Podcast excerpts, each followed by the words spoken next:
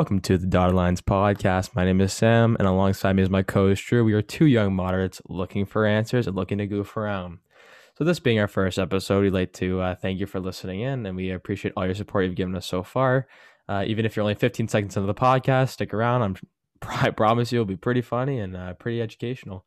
So, Drew and I decided to make this podcast with the intent to uh, re educate uh, some of our fellow students at the school and give more of a, a moderate view towards uh, towards our modern politics. I'm Drew Octel. I'm a co-host on the Dotted Lines podcast. And how I got into politics was kind of the, I used to say with my family that the only good thing about the Trump administration is that got me into politics. I was um, this is my second year really following politics since I think the 2018. And with that, let's get into it. So only three days into the Joe Biden administration, he has signed a flurry of executive orders. Sleepy Joe is back in action, baby. Sleepy Joe is awake. In fact, Joe got out of bed. So, first and foremost, one of the most important things, I think, as a country, this is a man that did a lot for the coronavirus pandemic. Dr. Anthony Fauci is back to being the head of the World Health Organization. He's been named as the U.S. delegate, head of the U.S. delegate, and I, I have to say, I, I cannot be happier about this, uh, about this um, hiring. It's I think it's one of Biden's best uh, executive orders, not executive orders, but one of his first uh, best move so far. And uh, I think Dr. Anthony Fauci has a really good um, grasp on what's going on, especially with pandemics, having to deal with the AIDS pandemics in the 80s and the 90s, and now having uh, deal with uh, for the large part the coronavirus vaccine before Trump kind of shoot him away. I think he'll be a great ad I love Dr. Fauci's smile. Like I watched the press briefing a couple of days ago.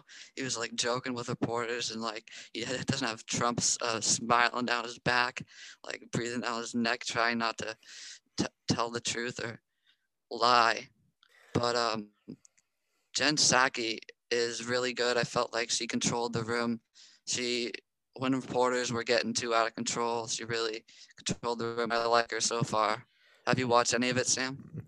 Yeah, I have. I think I think Jen does a great job of what a, a lot of the Trump administration uh, didn't do, especially not Donald Trump himself, but really his uh, his helpers and his speakers, and they really, you know, Jen is a tough cookie. You know, no, I mean, I'm sure there's a lot of reporters that you can talk to that really aren't a fan of Jen because you know she's quite uh, strict on them and to the point. But you, know, you gotta love a woman that controls the room, and you know, she she she addresses herself in such a and such she she demands such respect and such power and you know, when she drives a room like that, you really have to give her a lot of respect. And you have to give a lot of respect to what's going on in, in, in her department.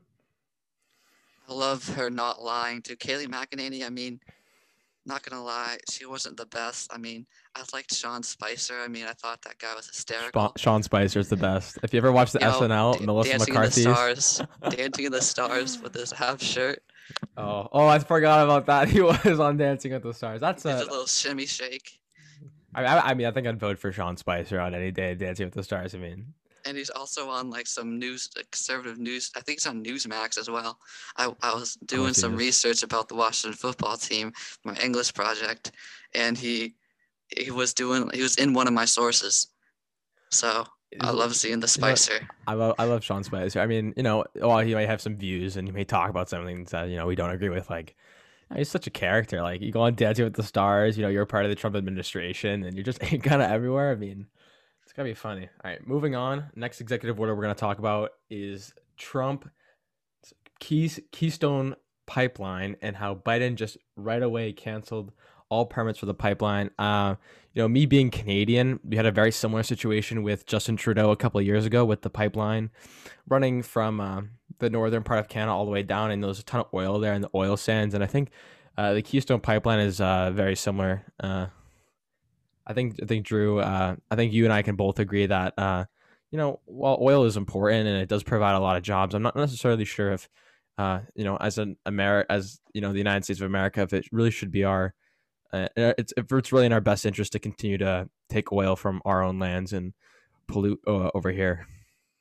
Not only that, he's taking lands from Native American people. Like I remember in 2016, there was a huge controversy protest all around the streets of South Dakota, and I remember Trump first day signed that executive order. And I, I was really close to this topic as well because I remember it was in seventh grade. I did a current event on this topic with my mom helping me.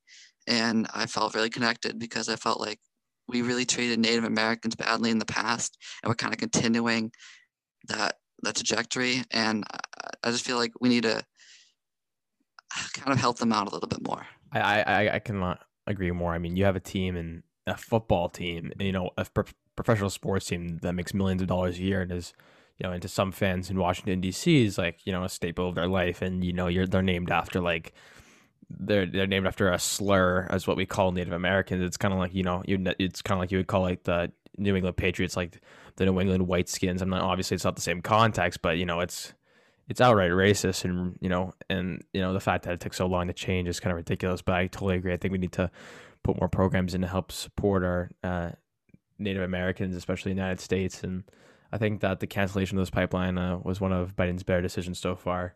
So it looks like Sleepy uh, Sleepy Joe got off his Nyquil and he's starting to uh, get back into business here. my favorite, my favorite executive order has to be the Muslim ban because that really connects with me because I'm 20% Syrian. I my great grandparents uh, traveled here from Ellis Island from Syria, and I keep thinking like, imagine if they didn't do that. I don't know, like where would I would be right now, and just seeing Trump do that, putting the Muslim ban, putting like dreamers back in Syria. I mean, I, can't really fathom like what just because of their race they're just discriminated against. Like it's one of the uh, to me personally, it was one of the worst things Trump did as president it's just sickening. Well, you know, and you know, as you know, as the United States, we have a history uh, with the Middle East. Of course, you know, we have all the wars there with Afghanistan and Iraq, and you also have uh, the whole 9/11 situation and beyond. But I think it's important to realize that you know, not all people that come from these countries. It's a very small percentage, like a minuscule percentage, that are uh, terrorists or just they want to hurt people and I think there's a lot of people there that are really genuinely good people that are just trying to make a better life for their kids and trying to continue that what is I believe is a fading dream, but what is the American dream. And you know, I think that uh, I think maybe I think in a lot of times, you know, Trump attacking attacking Mexico or Trump attacking um, Muslims or the Middle East. I'm not really sure what he was doing there, but I think just additional security you know, you put more money into security. You know, you get people background checks. You make them fill out a couple extra forms. You do a background like other uh, like other background checks. Like that is what you need to do. You don't need to ban a whole country from being able to fly. Totally agree with you, Sam. I mean, we need to control guns in this country, no question. We need to control ISIS, no question about that. I don't disagree with Trump there. But what I do disagree with him with is banning a whole race, like you said. And I mean, we like the, I mean with the school shootings like Parkland, I think I'm pronounced, pronouncing that name right. I think it's uh, Sandy Hook as well. Well, I was in the Obama administration. I know. I was thinking about like still the same, you know, still the same concept. Yeah, yeah. Well, but you also have to look at these like you have to look at this both Sandy Hook and uh and Parkland. These are not both of them were not done by people that would you know would be considered terrorists. Both of them were Americans. Both of them you know, were definitely delusional. And both of them, you know, I'm not sure about Sandy Hook, but I know especially for Parkland, like he was, he wasn't, I don't know, I don't know if he was 18 or just barely 18, but you know, he's, he's a young kid. He's a young, messed up kid. I do have to give credit that Trump. I, I don't know if I'll give him credit for this, but he kind of ended the wars in Afghanistan and Iraq. We're down to what 3,000 troops in there, those countries now, yeah, and they had more. They had more um, troops in D.C. over the uh, past week than in Iraq and Afghanistan combined, I saw. So I mean, I'll give him credit with like the Middle East, what he's done there. He's done really well there, but there's nothing much I can really give him credit for except for the economy. Oh my gosh, the economy. You know, as a you know, as someone that, you know, being almost 17, you know, I'm not quite 18 yet, Drew, but I'm sure as both of us approach that age, you know, it's time to look into our future and start start planning ahead and when it comes to the economy, I mean, you can't be in a better spot right now. I understand, you know, some economists are calling it a, a fake gain or, you know, a temporary gain. But, you know, honestly, they've been saying that for two months and the economy's in the 30,000s, you know. And people keep talking about, you know, oh, well, he's riding Obama's coattails. He's riding Obama's coattails. And yeah, well, there might be some truth to that. You know, you can't ride coattails for that long. And for him to continue to push the economy is huge, huge, huge. Uh, next thing we want to talk about, though, with uh, in regards to Biden's uh, new executive orders and new acts as first day as president. Uh, and this one's a really huge one. Uh, he rescinded the 1776 commission created under the Trump administration to help reshape how public schools teach history of slavery. You know, listen, slavery is a huge part of our country's history. It's something that cannot be avoided, regardless if you know, you know, like Drew, Drew's family and myself, we are both, you know, we are. I'm a second generation on my I'm a first generation on my dad's side and I'm a second generation on my mom's side. So, you know, regardless of you know not being there at the time, you know, not in the room where it happened, it's it's quite tragic and you know, it really leads into modern racism and, you know, the whole Black Lives Matter movement. It's just it's a, it's a, it's a it's an unwillingness to look at history, learn from history, and really, you know, both of us white men apologize because regardless if we were there or not, you know, I agree. We still have we still do carry some of that burden. 100% agree. I mean, uh, in our history class, we spent probably until Christmas break talking about the Reconstruction and slavery. I mean, it was kind of beneficial. I mean, we watched a nice film about it. Um, we did some nice projects. A nice. We actually did an essay on the uh, the conservative monuments or the Confederate monuments, I should say, and if they could be taken down or not. And I just feel like Mr. Roos giving you a nice little plug here. You did a really good job on teaching us slavery. Yeah, I think I think the whole I think the whole uh, job was really well done, and you know we really had to get background because you really look at the rest of the you know you look at especially in his, the way our history class is formatted this year is we talk about Reconstruction and slavery, and then we're starting to move into like the new modern progressive and innovation uh, periods in the United States, and it's really important you don't forget what you learn. You know, Reconstruction and slavery, it doesn't just go away, you know, it carries all the way into modern day, but more importantly, into the civil and civil rights. So I think the way that Biden addressed this was was perfectly done. Um, you know, I think in fact we need to get. I think one thing Biden could do was maybe get some historians in there, and they could maybe reshape. And I think I think some of the textbooks we read, it's like the slave owners was a jet was a generous man for giving was, was a generous man for giving his slaves like a nice place to stay. Like, no, he's not a generous man for giving a nice place to stay. Like, he's like, they're slaves. Like, he bought like he bought people and he uses them for his own personal gain. Like, that's that's on that's doesn't matter where you you could put them in a five star like hotel. It doesn't matter where you put them. You know, it's still slavery. Isn't there like a saying that says if you don't teach history, you're dying to repeat it?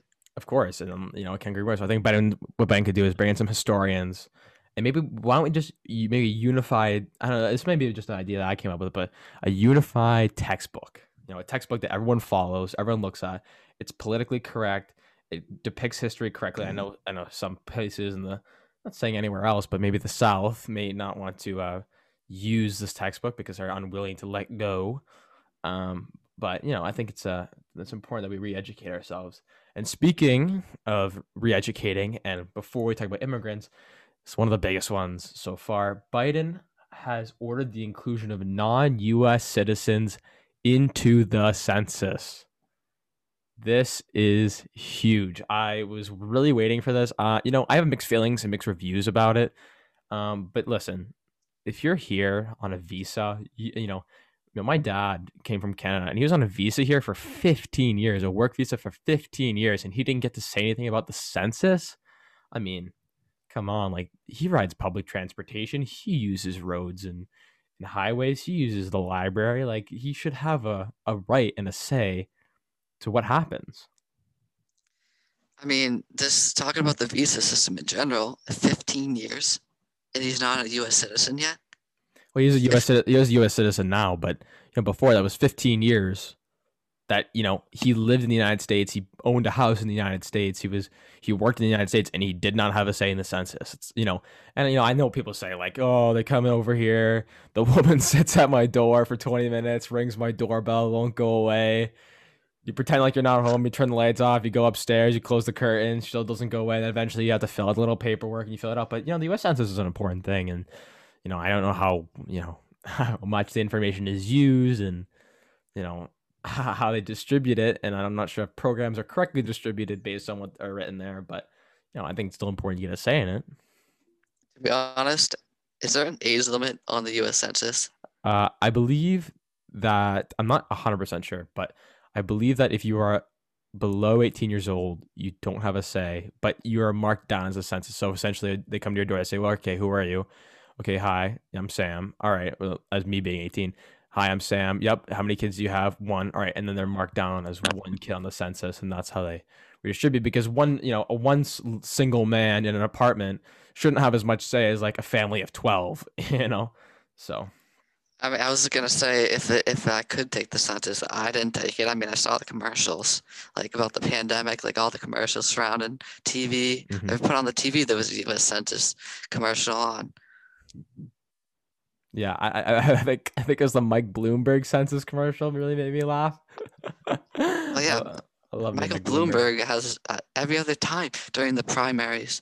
Um, Michael Bloomberg for president, 2020. he didn't even win a single I, state. I, I think it's so funny that you know, I mean, I I mean, you know, when it comes to politics, I'm not saying money is everything, but you know, it's really hard to see, you really never really see a, a poor politician, you know. And uh, Mike Mike Bloomberg makes me laugh. He pours like millions and millions and million dollars and, and millions of dollars, hundreds of million dollars into his into his campaign, and just kind of you know, it shits the bed to be honest. I mean, I'll give him credit. He won the American Samoa. He did win American Samoa. Uh, not sure how, but yeah, he did. All right, and then moving on here, uh, and this is, I think this is a big one that I really want to touch on. Um, so it's not official yet, or as at least as of this recording, it's not official.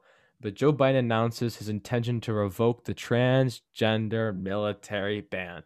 You know, here's what I have. Here's what I think about mili- the military. The military is fantastic. Okay, the military has done a great job protecting our country. And while you may argue that there's too many people in the military, give too much money to the military, blah blah blah blah blah.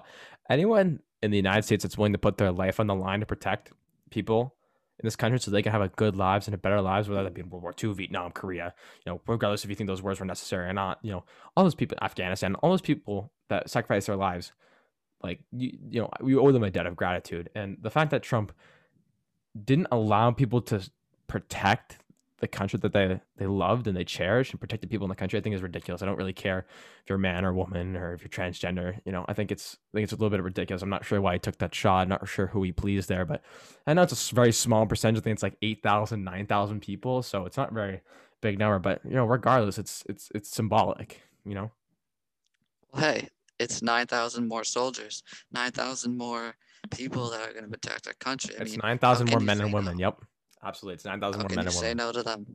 You can't say no to them. They're willing to put their life on the line. They should, you know, if you're willing to put your life on the line for this country, you deserve the utmost respect in all regards. Oh, totally, totally. all right, and now also, also, the, he didn't he sign something where transgender people can join the opposite gender sporting events? No, uh, I'm not. I, I'm not. I think it's. I- I'm not.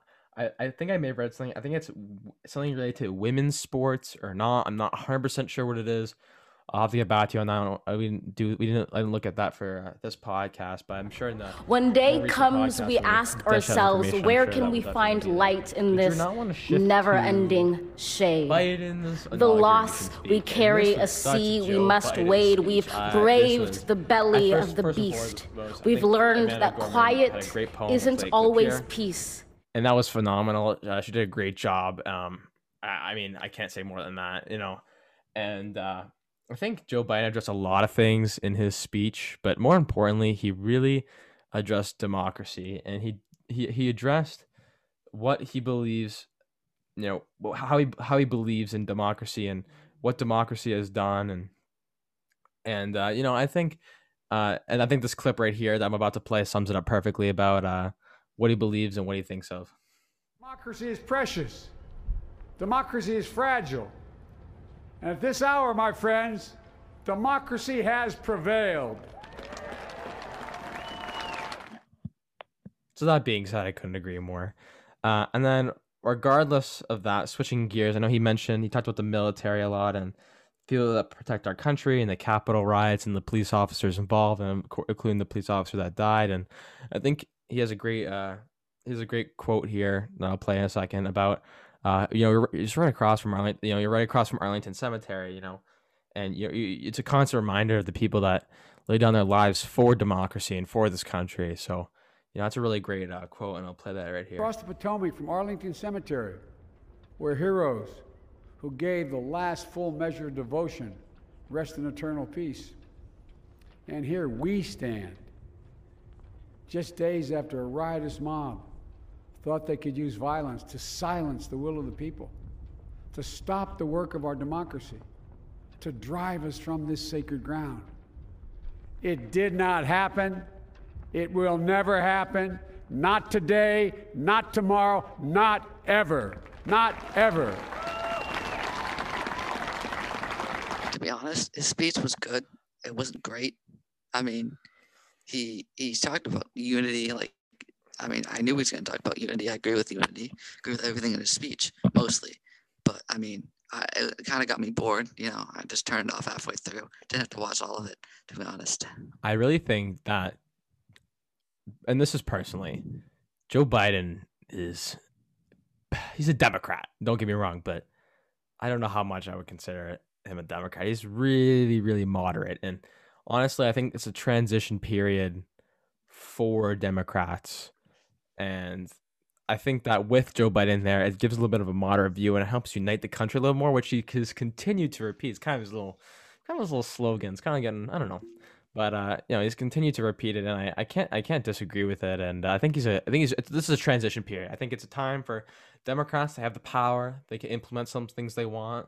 Hope they don't go overboard. To be honest, Drew, and you know, you might, you might think you might bit of a conflict with this. And I think both senators from Georgia are great. However, that being said, I think it might have been beneficial to to our country to not have a three way like a three going Democrat in the House, the Senate, and the in the um, executive branch. I think that uh, I think that's gonna be tough. I think it's gonna be tough on a lot of Republicans. And you know, you looked at what happened before Trump and Obama. And you know, Obama did a lot of great things, but a lot like I mean, Obamacare, you can say really, you can you can say it worked, but not really.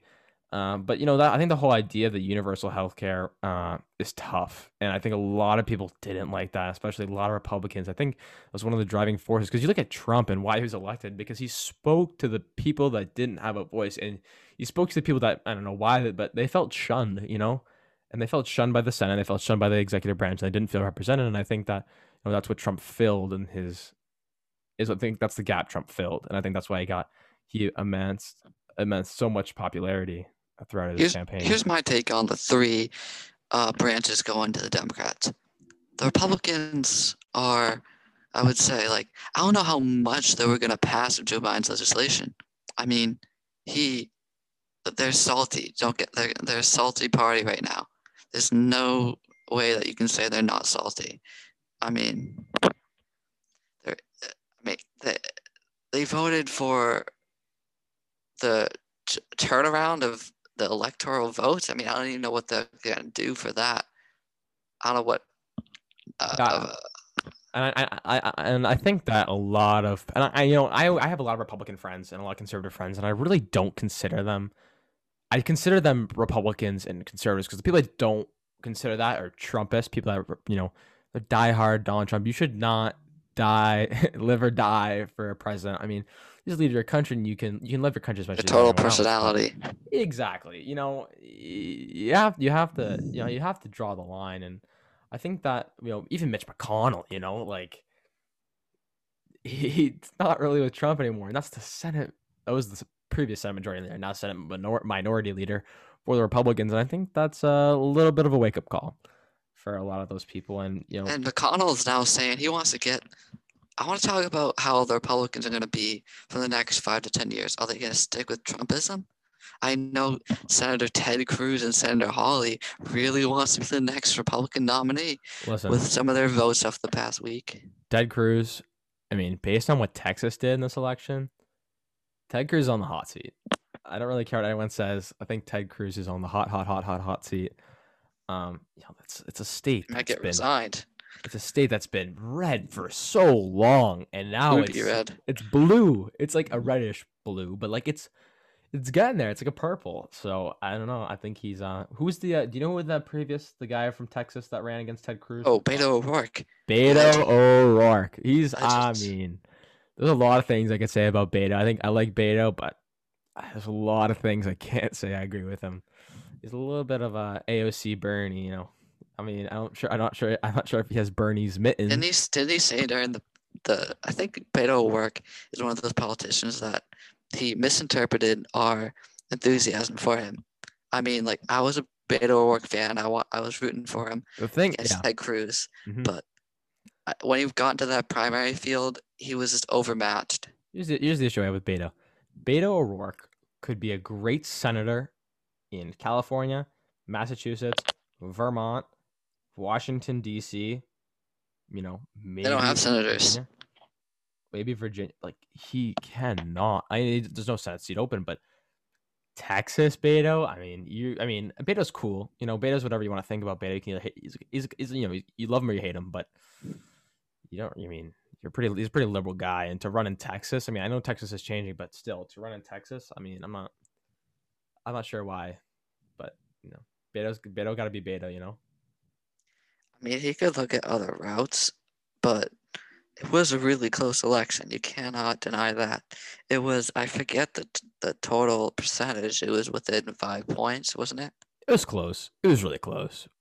I remember like he still lost. I remember like being on the edge of my seat. Like, is this really gonna happen? Yeah, I think, and then, and then now, Drew, you know, shifting topics a little bit, and but still uh, related. excuse me, relating to what we talked talked about before. Who do you think a good Republican nominee is, and not just based on?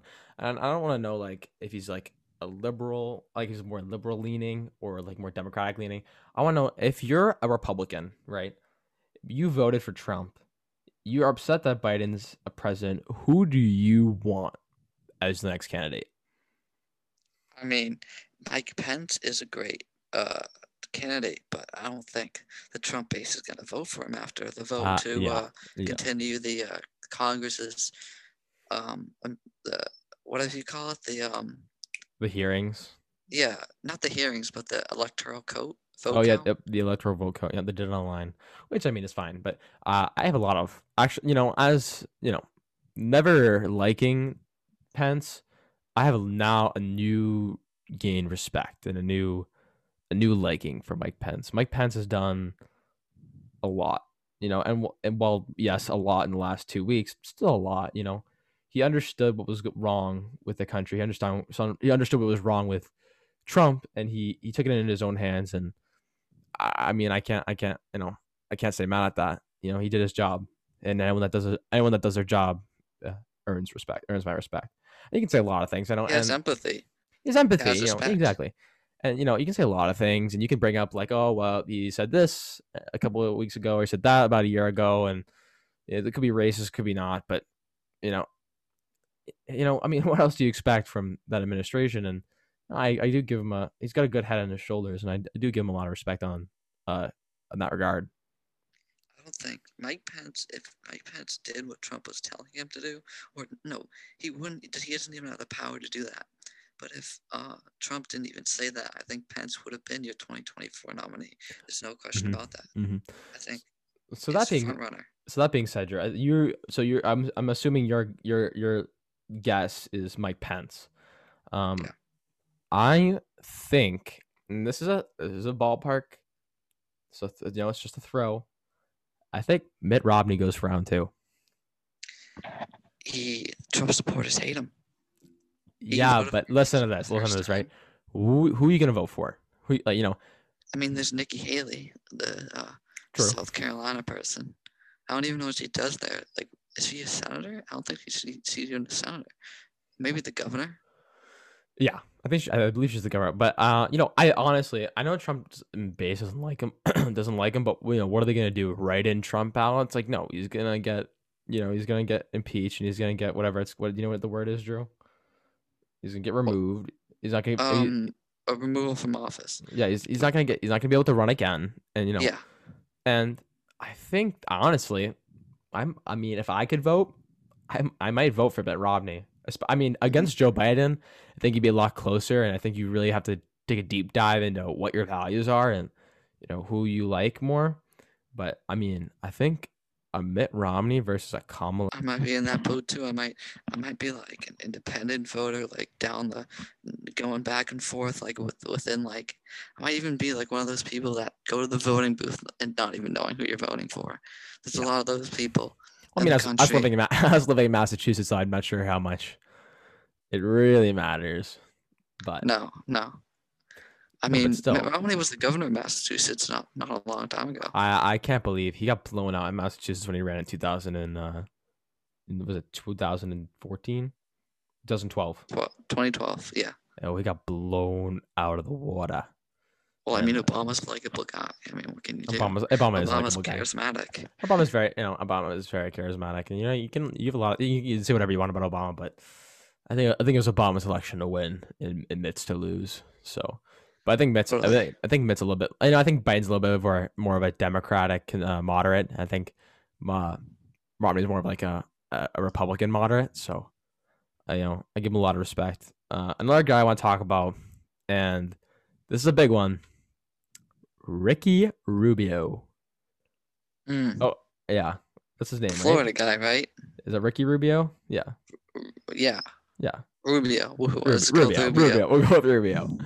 Yeah, uh, Rubio. I mean, he's pretty liberal leaning. You know, he's definitely, he's definitely, but like, let me, let me, let me say something. Ah. He's not as liberal as Romney, but he's definitely not a conservative. You know, I think he's a- he's got. he's a- He's like a what did they call those back in Reconstruction? Like a, a radical Republican. yeah, He would be one of those people. yeah, maybe. Uh, yeah, yeah, yeah. I mean, he's a, he's an alright candidate. I think I'd vote definitely vote for Mitt over him. I think that's I got, I got a lot Yeah. more respect for Mitt, especially you know you're you're you you're in a what's been a heavily you know Mitt like this is Mitt's perspective like he he he's a senator of a heavily you know longtime Republican state you know and I'm sure him being Mormon and in Utah is a little bit of an advantage there nothing wrong with that but I think that uh, I have a lot more respect for Mitt especially being you know from Massachusetts you know you gotta, you gotta give your an ex governor some respect you know so I, want to talk about Trump's legacy. What will Donald Trump, the 45th president of the United States, be, be remembered 10 years from now? I, I, I mean, the events of January 6th will have a big stain of what's ever left of his legacy. There's no question about that. What are your thoughts, Sam? I, I think Trump did a lot. Uh, excuse me, did a lot for this country in negative ways and positive ways. I think that he'll be remembered as a guy that came in, shook it up a little bit, and then that was about it. You know, you look at Herbert Hoover, like Herbert Hoover. You know, if, if no one knows about Herbert Hoover, I'll give you a little bit of a, background Herbert Hoover. Herbert Hoover was the president of the United States that came right before um, the Great Depression, right before FDR. And oh boy, Herbert Hoover did a bad job as president. Did a bad, bad, bad, bad, bad job. His his economic policies were bad, and he, you know, he was really unfavored. Have you ever heard of like a Hooverville? Essentially, people that uh, lost all their money, they needed to move into a tent and live with shopping carts and live in the middle of nowhere with rags, and you know, and that's because of Herb Herbert Hoover's economic policies. Well, you know, you can blame her Hoover for that or not. You know, it's whatever you want to, whatever you want to call it. But uh, I think it's the same thing. You know, is I'm not sure how much of a stain he'll be. More of just like something that we can re-educate ourselves on and you know understand where we went wrong. But I think uh, I think it'll be fun. You know, I, I I think I'll have a good time recalling what he did to my to my grandkids in my 60s, my 70s. That's true. And looking back at the election of 2016, Hillary Clinton wasn't likable.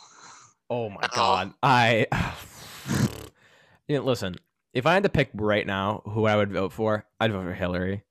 If I could if Me I could if I could s- I mean, I think a lot of people that voted for Trump, they look at what he did, you know, especially with the events of January 6th, and they might you know, and they'll say, "Uh, "I'll take the email kid. I'll take the email girl." Rather Oh, than yeah, rather yeah. than him. And didn't Hillary Clinton say in one of the debates, like, he, Trump is a dangerous president if he loses? Like, did he say something like that in the debates? Like, Yeah, she did. it's very dangerous if along, something along those lines. If Trump loses and he doesn't give up power or something, she basically predicted what, the events of January 6th four Yeah. years Yeah. ago. I mean, I don't know. I'm not sure what you know. I mean, Hillary's something else. I think if it was Hillary versus Mike Pence, even even Mike Pence, uh, Ricky Rubio, Mitt Romney, I cannot say in any regard I'd really vote for Hillary Clinton. I think she's a little bit out there, but uh, you know, once again, you look at your values, you look at other people's values, you look at what you what the country needs and what you believe in. And, you know, I mean, you can be as you can be as liberal as you want, but honestly, if you're you know if you want to look at it plain simple, it's it's America first. And I, you know I, I know it's a very Trumpish slogan there, but I don't and. I don't mean it as like a.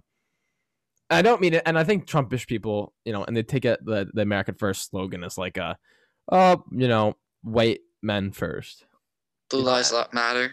Blue lives matter. I mean, blue lives matter. White men first. That kind of ideal and Law and Order. Uh, Law and Order. You can talk about that as well, but I think that the uh, the big point is like it's America first. It's the immigrants first, along with the white men, along with the minorities of America, along with the children, along with the the grandparents. It's everyone together first. And you know whether you want to put it whatever you want, you want your success to be first. You, you know you don't want you know eh, I mean I mean this might be a heavily debated topic, but who really cares what Switzerland's doing? You know. Well, I mean, Trump with all the riots in in early summer was it early summer i forget like yeah. these months have been going by so quickly oh boy and this is a perfect time for you to talk about your party idea all right this is a little bit of a party idea that i came up with in history that i thought would be great it's called i'm not sure what i'm going to call it i'm sure i think we'll call it the dotted lines party a little bit of a tribute to our podcast but it's an America first party. And I know what you're thinking. You're thinking, well, this is just, you know, this is just a Trumpism again. It's not. It's uh, it's we don't, you know, nothing wrong with foreign rules, but we want and it's not and I'm not talking about America first as in like you know, everything's back in America. Make everything in America. No, you know, you can do whatever the hell you want. You can go talk to, you know, you, you can go like get foreign aid and stuff like that. But it's what we need first. It's focus on how to re-educate ourselves as Americans, fix America, you know, build a better America, rebuild our industry, re you know get back in the innovation game. Stop. Lo- and I, you know, Trump says losing jobs to China. You know, it's not. I mean, it depends what jobs you're losing. I don't think you're really losing any important jobs. I think you're losing industrial jobs, which I mean are really important because you need people in this country to work. You know, but for example, th- I think what you're trying to get at is with the America First is if if you were running right, in this 2020 election. You would be pro vaccine, get it out, protesting, pro racial equality, yep. pro climate change, even. Fix because America. Climate change. Yeah, I, I mean, maybe if you're thinking about some Republican ideas that you can probably, that we need now, I mean, uh, you and know listen, any? Yeah. And listen here, like, I understand, like, there's a lot of people like, you ask a question, like, yeah, and there's a lot of um, the thing that I think that what we need to fix in our country, and once again, this could just be me. I think we need to fix and stop the nitpicking. You know, like someone's like, "Well, what was your favorite generation?" You know, and it doesn't matter what generation you say because they'll find a negative, something negative about the generation. You know. You mean like the parents, like you know how parents say, "Oh, this generation's so lazy." This generation is lazy. Oh, I wish it was the '50s. Oh, I wish it was the '40s. Like, and you know that's fine. You know, that's fine. But like, as a white man, I I acknowledge the fact and I understand the fact that like the 50s for white men, I mean, I mean nothing wrong. The 50s for people of color and immigrants, even the 60s, like come on, like really? You know, I want to, I want to, I want to re-educate our country, and I want to, you know, that's what I want to do. That's what the whole podcast is about. That's what my party will do is re-educate and put America first and I mean all of America. You know, seeing seeing the like on Instagram, like reading the comments, and like even on YouTube, like uh, the White House's videos have like 16k dislikes and only like 10k likes. That's the whole problem. And, yeah, exactly. It's you can't. You have to stop attacking each other. You have to stop attacking each other. You're not gonna go. People are, people are still saying the election was fraudulent, even when he's already inaugurated. Just move on. I mean, to be honest, we weren't that conclusive of Trump. I mean, there's a lot of people in the Democratic Party that were like, "Oh, Trump's not my president," blah blah blah blah blah. Didn't really give him a fair chance. Yeah, no, I think I think that uh, I think that you know, I, I, and uh, unlike most people, at least most liberals, I enjoy good SNL, an SNL poke fun. Me too. Me at, too. Uh, at Trump, but I mean, and there's nothing wrong with that. I mean, you poked fun at they poked. I mean, they poked a lot of fun at Clinton. That's for Oh, sure. yeah, and they I love uh the uh what was that Supreme Court nominees hearing that they did. The Matt Damon, Brett Kavanaugh with Yeah. PJ and Squi. Oh my god, that was hilarious. And I, you know, you gotta have a sense of humor, and that's both. That's both ways. Honestly, that's both ways. You know, and you know, I mean, I don't. uh, You know, there's some jokes that come up, like, like I think the whole like the terrible joke, the whole um, what's her name, uh, Senator. Uh, what's the senator from Massachusetts? I can't believe I'm blanking. Elizabeth. Warren, Elizabeth Warren. Thank you. Pocahontas. Like that's f- not. Fu- I mean, I mean, like I understand where you may think it's funny, but like, first of all, Elizabeth Warren. I mean, I mean, come on. Like, I'm not sure how. You know, not, I don't know the stats behind it, so I'm not gonna say too much about it. But I'm not sure how Native American she is, and so that Less being than said, one percent. I mean, that's what they say, less than one percent. But you know, but like, come on, like Pocahontas, like seriously, like, you know, I think it's okay to poke fun, but we have to be respectful. You know, That is true. And I mean, we're going into this period of signing up for colleges, writing the college essay.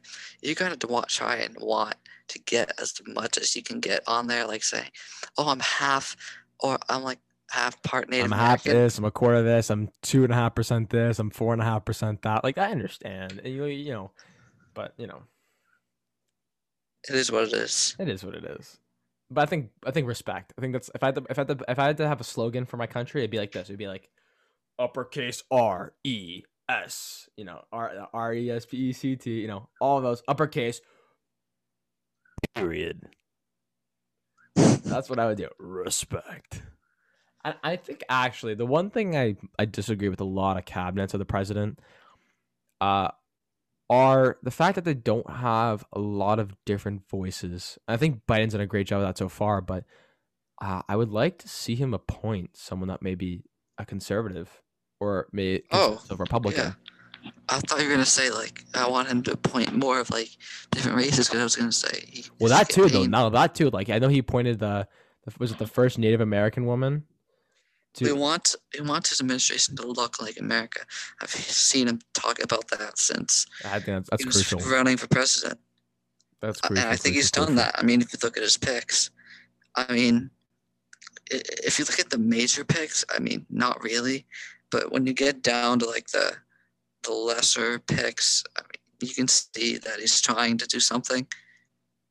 I think I think though, if you're gonna do that, you need to give those people a voice. And you know, I know being in that position in the United States government, especially, you think you have a voice, but to be honest, like there's so much that goes into the government. Like you have, you, know, you have the entire Senate, and then you have you know someone's in charge of this department and that department, and this department, and they might have to bite in once or twice throughout his entire administration. They might have a, a solid 30 minute conversation once or twice with Joe Biden.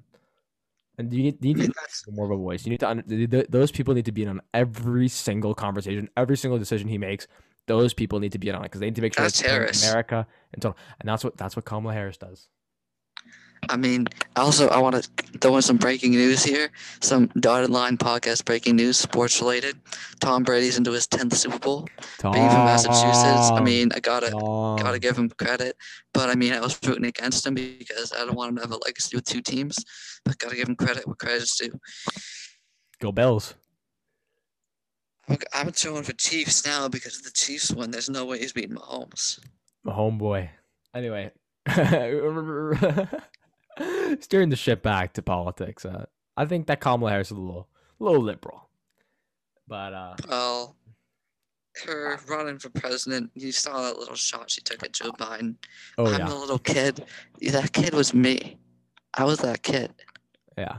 I think I she's awesome. I love Kamala, but uh, she's she's a tough lady. She's a tough cookie. She's a badass, to be honest. Oh, I 100% agree with you. Mr. Vice President, Mr. Vice President, I'm speaking. Mr. Vice President, Oh, I'm the fly, the fly, the fly. I feel bad. I mean, that, but that's the thing. Like, that's the. I mean, like, show some. re- Like, that's the thing that I'm talking about. Like, I think I understand it's funny. and I understand the fly flying on the head is funny, but like, respect. Like, show some respect. Like, I mean, you don't have to agree with them, but like, the poor guy. Like, he had no idea. So, he had so uh, much. Hair, he had so much hairspray, and he probably didn't even know if that was there. SNL can rip on that all day. Like that's great comedy. That's comedy gold, Sam. That's comedy gold. It is comedy gold. But I mean, you gotta look at the flat, like the whatever that guy's name with the apartments.com, the most popular place to find a place. most popular place to find a place. Brad Bellflower. Yeah, it's pretty funny. I have to admit. But I mean, come on, like respect, a little bit of respect. Uh, so now switching in, you know, and getting into the later half of our podcast, I really want to bring up something that's crucially important, and it's what Trump promised and what Trump delivered on. And I think that this goes a lot of different ways, and I think you could people say people saying, "Oh, the wall was a success because he built 700 meters of wall." Climb wall. climb a wall. Yep. Uh, but and then you talk about the. But I really wanted to talk about what he promised because you know what he promised doesn't necessarily mean that you have to necessarily agree with it. It just means, you know, it just means that he that's what he promised. You know. So that being said, yeah, yeah, go ahead. Go- instead, Sam. So that being said, I wanted to play a clip here, a little clip I came up with uh, about what he promised and what he completed. So I'll play it right here. So, as you may have heard in that clip, you have a series of things. Uh, most importantly, the Paris Climate Accord. Uh, he told he told everyone, "I'm gonna back out of it. I'm not gonna be in it. If it doesn't benefit the United States, I'm not gonna be in it." And while I do 100% agree with that, if it doesn't benefit the United States, get out of there. It did benefit the United States, and I think it benefits the world. And he still got out of it. However, that being said, it's something he did promise. As a president, you know, you you you you make a lot of promises on the campaign trail, and you have to Sure. try to do your best to continue with those promises. And I think that he did, as you know, as as Mr. Trump said, President Trump said, "I'm gonna pull out of it," and guess what? He pulls out of it. So that one's a yes for us. Next one, um, tax cuts. And you may have heard on that on our The audio there. It had a meh noise. That's because he did do tax cuts. Tag, tag, technically, you, did do tax cuts, but if you look in the clip I played, it's the the Christmas tax cuts. The tax cuts he promises for Christmas that were for the middle class of America. In fact, Trump's tax cuts probably did probably didn't do anything for the middle class. I'm not, I made it worse because he, he's providing bigger. He's making the rich richer, which is, I mean, whatever you want to call it, but you you make the rich richer, and you don't make anyone else. You don't change anyone else, but you're making the rich richer. You know, and so Yeah. that doesn't that doesn't That benefit you. helps him his economy. Those the rich, the rich listen, richer helps the the people. You know who the people that you know what people grow the economy? The middle class. I know a lot of people say, "Well, that's not true because companies buy each other and they invest." Listen, who has the most disposable income that's willing to invest? It's the middle class and the upper class, upper middle class. You know, But the most, the biggest stain, as you might have heard in the clip, was his three Supreme Court picks. Oh, yeah. That's going to be the biggest thing. Listen, listen, listen, listen. That backfired. Like, I mean, I mean, I, you know, listen. eh, I, I'm actually gonna say something, and this is gonna be disagree. I know, I know, I know. Uh, we're gonna get comments on this about people disagreeing with this, but Ruth Bader Ginsburg, I love Ruth. She works so hard. She's a pioneer for all women across the world. That being said, she messed up. Obama came to her. Obama, yeah, I don't know if you know this shit, but Obama came to her about a year before his president was president. Uh, before he was done being president, he said, "Ruth, we appreciate the service that you've done for this country, but to maintain democratic power, the judicial branch, we would like to ask you to retire and resign your position so we can nominate a younger liberal judge." You're not gonna believe what she said. Well, no, I can guess. This is a position for my entire life. No. Because she was so confident that Hillary Clinton would win. it. guess what? She lost. So now Trump got to replace Ruth after unfortunately she passed away. I mean, that was, that was kind of a kick in the balls, if you will. That sucked. You know, 2020 sucks. That one's the big one, you know.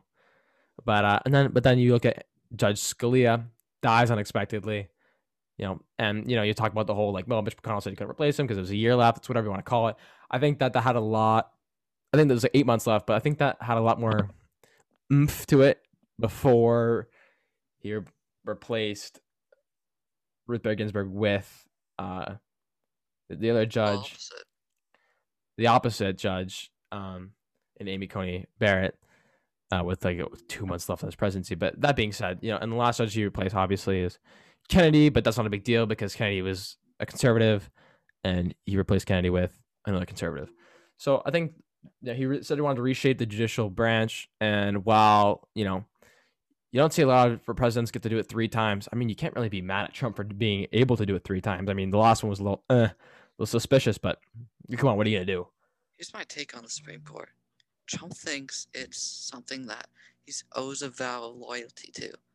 They don't. They're supposed to be moderate. They're supposed to be as independent as you can get. And I don't. I just think it doesn't really matter how much who controls what because if they think a case is right, they'll vote for it. I mean, like with the the whole voter fraud thing. Well, you look at the whole voter fraud. the- They just completely ignored them They just Yeah. they voted they voted the right way. They voted what they felt was best, and you know they got the vote right. So that being said, Totally. moving, yeah, exactly. Moving on, repeal and replace Obamacare. Listen, as someone that you know, I have a lot of respect for President Obama, but Obamacare, Obamacare, universal health care is a great thing. That being said, uh, it was too little, too early. I don't think I think Obamacare has a lot, a lot of holes in it. But however, I think it provides a lot of coverage to people that need the coverage. So until we have a you know a real replacement for it, I don't see any reason to to scrap it. But um, Trump was so adamant about scrapping it. But as you heard in the clip, eh, well, he wants to energize his base. I mean, you won't. Yeah, of course you want to energize your base, but I don't know. I'm, I mean, I'm not sure. How, but can you imagine though? Like you're you're you're you want to vote for Trump, but you, you use Obamacare. Like you're essentially saying, all right, well, I'll vote for this guy as president, but I understand he's going to take away my insurance, and now I'm gonna have to go find insurance. I'm gonna be not gonna be able to pay for, or I'm not gonna have insurance. I'm gonna have to pay a ridiculous amount for medications and medical bills, and it's gonna Well, drive me his, further into his plan was non-existent. He didn't have a replacement plan. He said he had a Like, place. He said it was coming. He said it was coming. He said it was coming. Guess what, Don? Yeah. They're not president anymore, and it didn't come. So I don't know, know what you really want to say about that. He, uh, I want the 60-minute interview. Kayleigh McEnany bringing up the press secretaries again. She she gave like the interviewer like a 600. You know that interview that Trump walked out on? Yes, I do. It was that same one, and she gave her the interviewer a 600-page healthcare plan. Yep. And in that 600 pages, there was no comprehensive plan. There was nothing. And listen, Don, if Donald Trump and his administration want to come up with a better replacement for Obamacare, listen, I'm all for it because I think Obamacare has a lot of holes, and I think universal health care is a good thing. But I don't think people understand what universal health care is. It's what Canada's doing for a long time. Universal health care is not good health care. It's not good health care. It's No. free, but it's not good health care. And it's for people that need health care that they get it. That being said, And that being said, if you find you know if you you know you you break a limb or something or it's a non-emergent medical thing, you could be waiting for months to get in. You, if you if you did something to yourself, but it's like you like you tore your shoulder and it's not 100% necessary to get fixed, you know, it's not painful and it's just you can't move it or something, mhm, you might not be Yeah. able to get in for months. You might you might not be able to get surgery for a year. So I think that people- could have some big down the line. It could really hurt you in terms of health oh with yeah. your bone alignment and stuff. I'm not a big health guy, you know. No, I can't I. name one bone in my body, but uh, I know I know that uh, it could have some big risks. Oh, it could have some huge, huge, huge, huge risks. But that being said, I wanted to wrap up our podcast with a little fact that I found recently just about Joe Biden. So if you don't know this, in the Oval Office, there's a huge place. It's like squared out, nice gold frame. It's a place to put a picture. And a lot of presidents, I know Donald Trump, he put a picture of Andrew Jackson. You can debate that as much as you want. I'll leave that up to I'll leave it up to you. But uh you know Joe Biden, Joe, you put Ben Franklin there. He did. Yeah, I did. And I can't say I'm yeah, mad at it. the lightning bolt guy. It's one of the first lightning bolt. I would call him a little more the lightning bolt guy. I think he's a big part of American history, but you you almost never see someone put someone that's not a, hasn't been a president of the United States up there. I think Obama. I'm not sure who Obama put up there. Um, No clue. I Also, I, th- I thought you were going with the Diet Coke button. I thought that's where you're going with that. I had no idea. I thought you were gonna be like end up with a podcast with a little joke with the Diet Coke button being removed. That's a big deal. Yeah. Oh no, no. The waiters at the White House must be like saying Hallelujah. I mean, what do you mean hallelujah? Now they actually have to do stuff. You know, the, the chefs are probably like, you know, bring Yeah. in McDonald's, McDonald's on Pennsylvania. Hi, McDonald's, Pennsylvania. This is the White House. Uh, I'll take everything you have. All right, see you in a few. Bing. They, you know, they actually have to, you know, they actually probably have to make stuff now. Trump, I mean, I'll give Trump credit. He's not a likable guy. He's given taken all the precautions necessary, and he's like saying, "I don't know what this chef's political beliefs are. He could really hate me." Well, Drew, I'm gonna, be? I'm gonna be honest with you. I don't think it's the oh, the chef.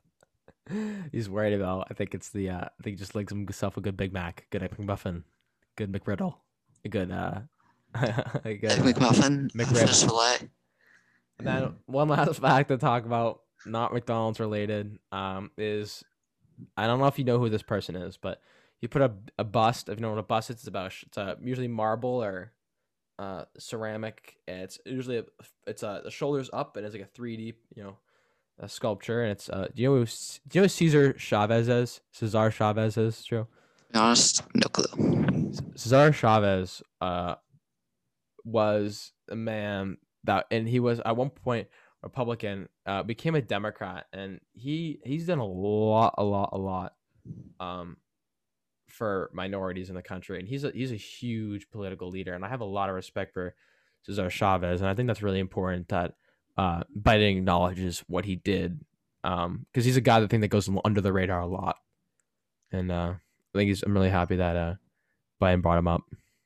I mean, to be honest, I don't, I don't really know who, the hell that guy Well, that's the whole is. point. I think he's, you know, and you may, you know, you may, you may, you may, you know, on this podcast, may be the first time you've heard of Cesar Chavez, or you may never hear from. You may, if you if you don't listen to this podcast, if you're just doing it, you know, whatever the hell Xbox or something, you know, or whatever the hell you're doing, you may never hear Cesar Chavez in your life. But I think it's an important person to go check out. So uh, if you have the time, just give him a Google search, check out, check out what he's done. He's done a, he's done a lot of great things.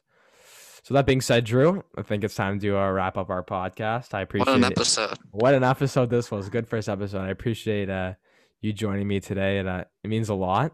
And uh, if you want to go, if you want to go uh, check us out, we are on Spotify and on Anchor.fm slash dotted lines uh, pod, and uh, on Instagram at uh, what is it? Your dotted lines pod. Pod, yeah, dotted line. Come up dotted at line to pod. Pod. Please go check us out. Give us a follow.